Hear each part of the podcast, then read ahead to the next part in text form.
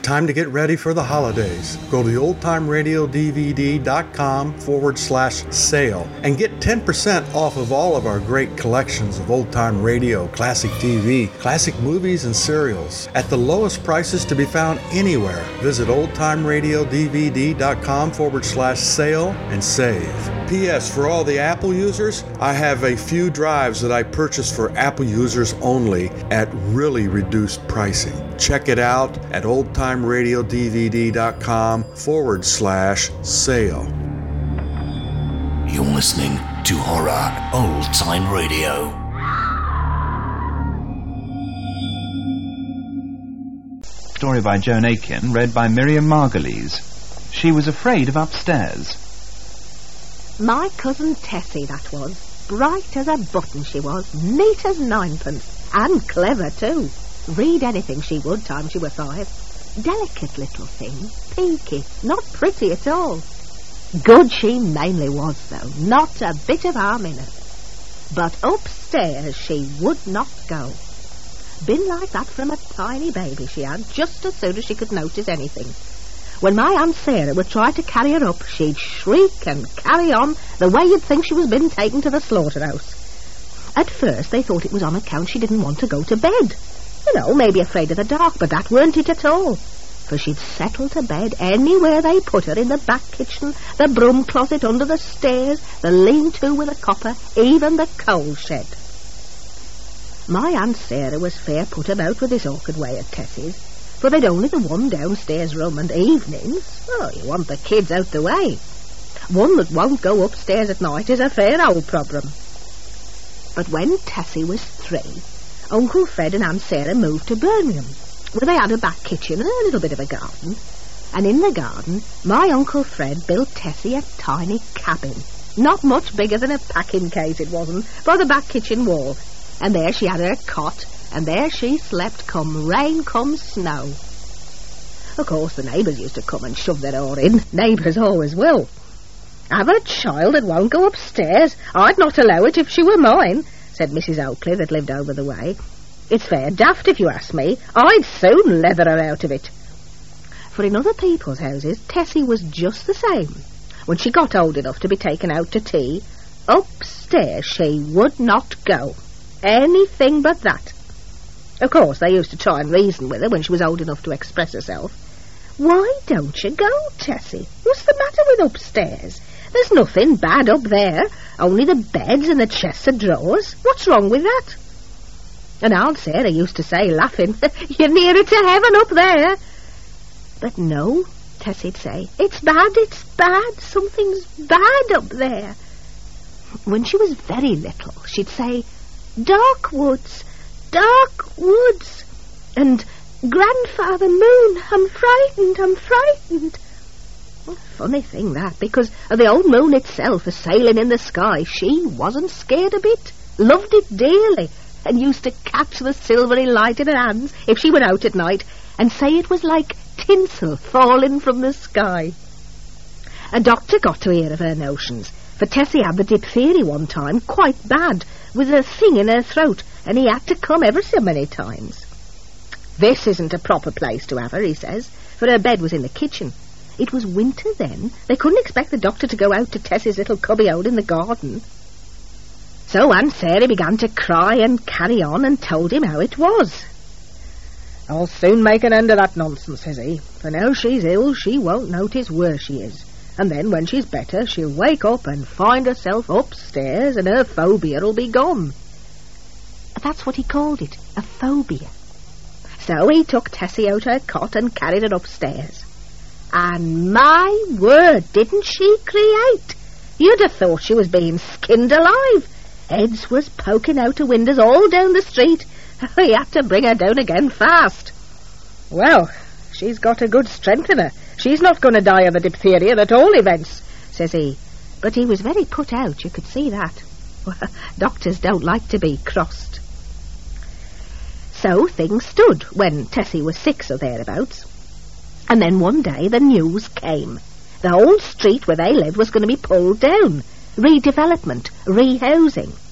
all the little two-up, two-downs were to go, and everybody was to be shifted to high-rise blocks.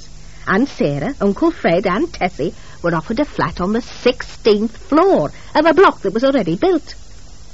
Aunt Sarah was that upset. She loved her little house. And as for Tessie, it'll kill her for sure, Aunt Sarah said. At that, Uncle Fred got riled. He was a slow man, but obstinate. We can't arrange our whole life to suit a child, he said.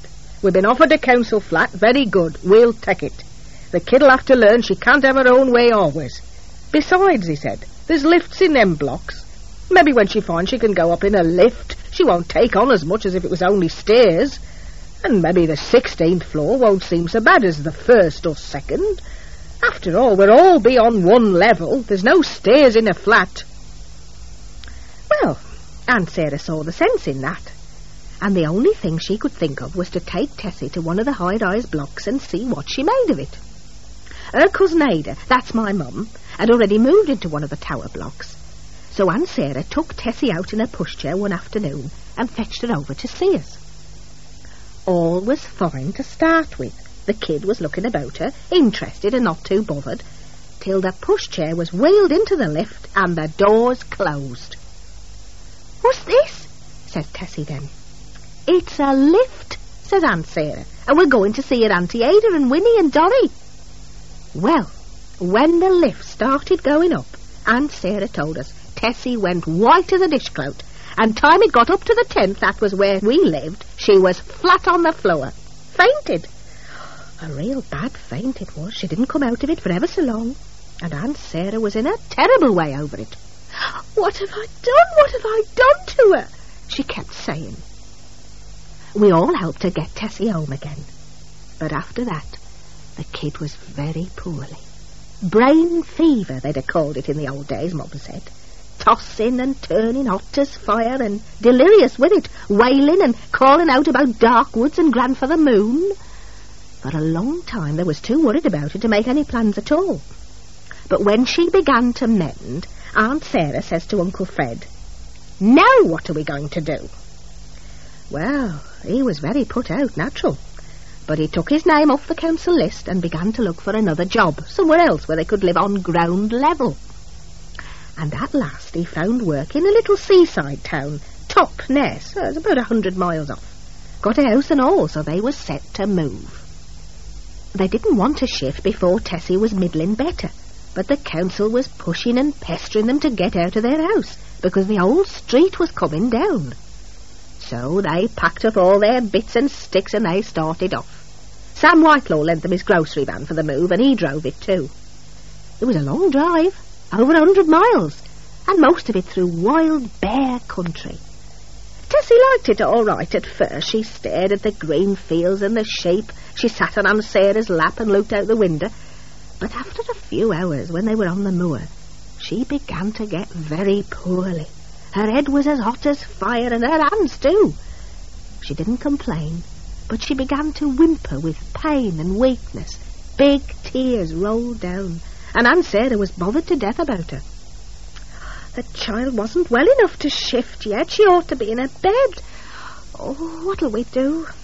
We're only halfway, if that, says Mr. Whitelaw. Do you want to stop somewhere, missus? Ahead of them, it was glimmery by then, after sunset of a wintry day.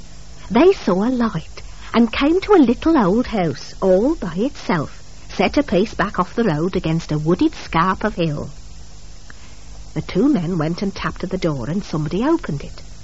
Uncle Fred explained about the sick child, and the owner of the house, an old white-haired fellow, Aunt Sarah said he was, told him, "I don't have a phone, lucky. I live here all on my own. But you're kindly welcome to come in and put the poor little mother in my bed."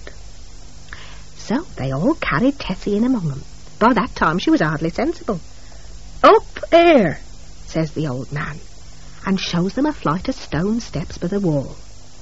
Well, there was nothing for it. Up they had to go.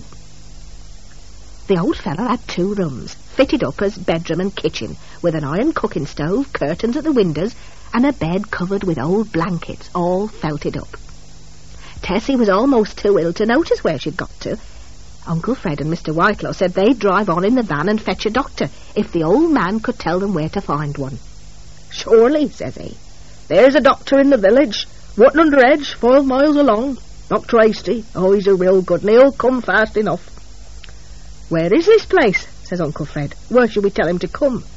"He'll know where it is," says the old man. "Tell him Darkwoods Farm." Off they went, and the old man came back to where Aunt Sarah was trying to make poor Tessie comfortable. The child was tossing and fretting, whimpering and crying that she felt so ill, her head felt so bad. "She'll take a cup of my tansy tea. That'll soothe her," said the old man, and he went to his kitchen and brewed up some green drink in an old blue and white jug. "Here, missus," said he, coming back. "Try her with a little of this." A sip or two did seem to soothe poor Tessie, bring her to herself a bit, and for the first time she opened her eyes and took a look at the old man. "Where is this place?" she asked. She was so weak her voice was no more than a thread. "Why, you're in my house," said the old man, "and very welcome you are, my dear." "And who are you?" she asked next. "Why, lovey, I'm old Tom Moon, the shepherd, old Grandfather Moon. I lay you never expected you'd be sleeping in the Moon's house tonight." But at that, Tessie gave one screech and fainted dead away. Well, poor Aunt Sarah was that upset with trying to bring Tessie round, but she tried to explain to Mr Moon about Tessie's trouble and all her fears and the cause of the sickness. He listened, quiet and thinking, taking it all in. Then he went and sat down by Tessie's bed, gripping hold of her hand. She was just coming round by then. She looked at him with big eyes full of fright as Aunt Sarah kneeled down by her other side. "Now, my dearie," said Mr Moon, "you know I'm a shepherd. I never hurt a sheep or a lamb in my life. My job is to look after them, see? And I'm certainly not a-going to hurt you. So don't you be frit now. There's nothing to be frightened of, not from old Grandfather Moon." But he could see that she was trembling all over. "You've been scared all your life, haven't you, child?" said he gently, and she nodded, yes. He studied her then very close, looked into her eyes, felt her head, and held her hands. And he said, "Now, my dearie, I'm not going to tell you no lies. I've never told a lie yet. You can't be lying to sheep or lambs. Do you believe that I'm your friend and wish you well?" Again she gave a nod, even weaker. He said, "Then, Tessie, my dear, I have to tell you that you're a-going to die. And that's what's been scaring you all along. But you were wrong to be in such a fret over it, lovey, for there's naught to be scared of. There'll be no hurt, there'll be no pain. It'll be just like stepping through a door." "And I should know," he said, "for I've seen many, many sheep and lambs taken off by weakness and a cold. It's no more than going to sleep in one life and waking up in another. Now, do you believe me, Tessie?" "Yes," she nodded, with just a hint of a smile, and she turned her eyes to Aunt Sarah on the other side of the bed. And with that, she took and died. Tomorrow, at the same time, you can hear the last of our 5 haunting tales.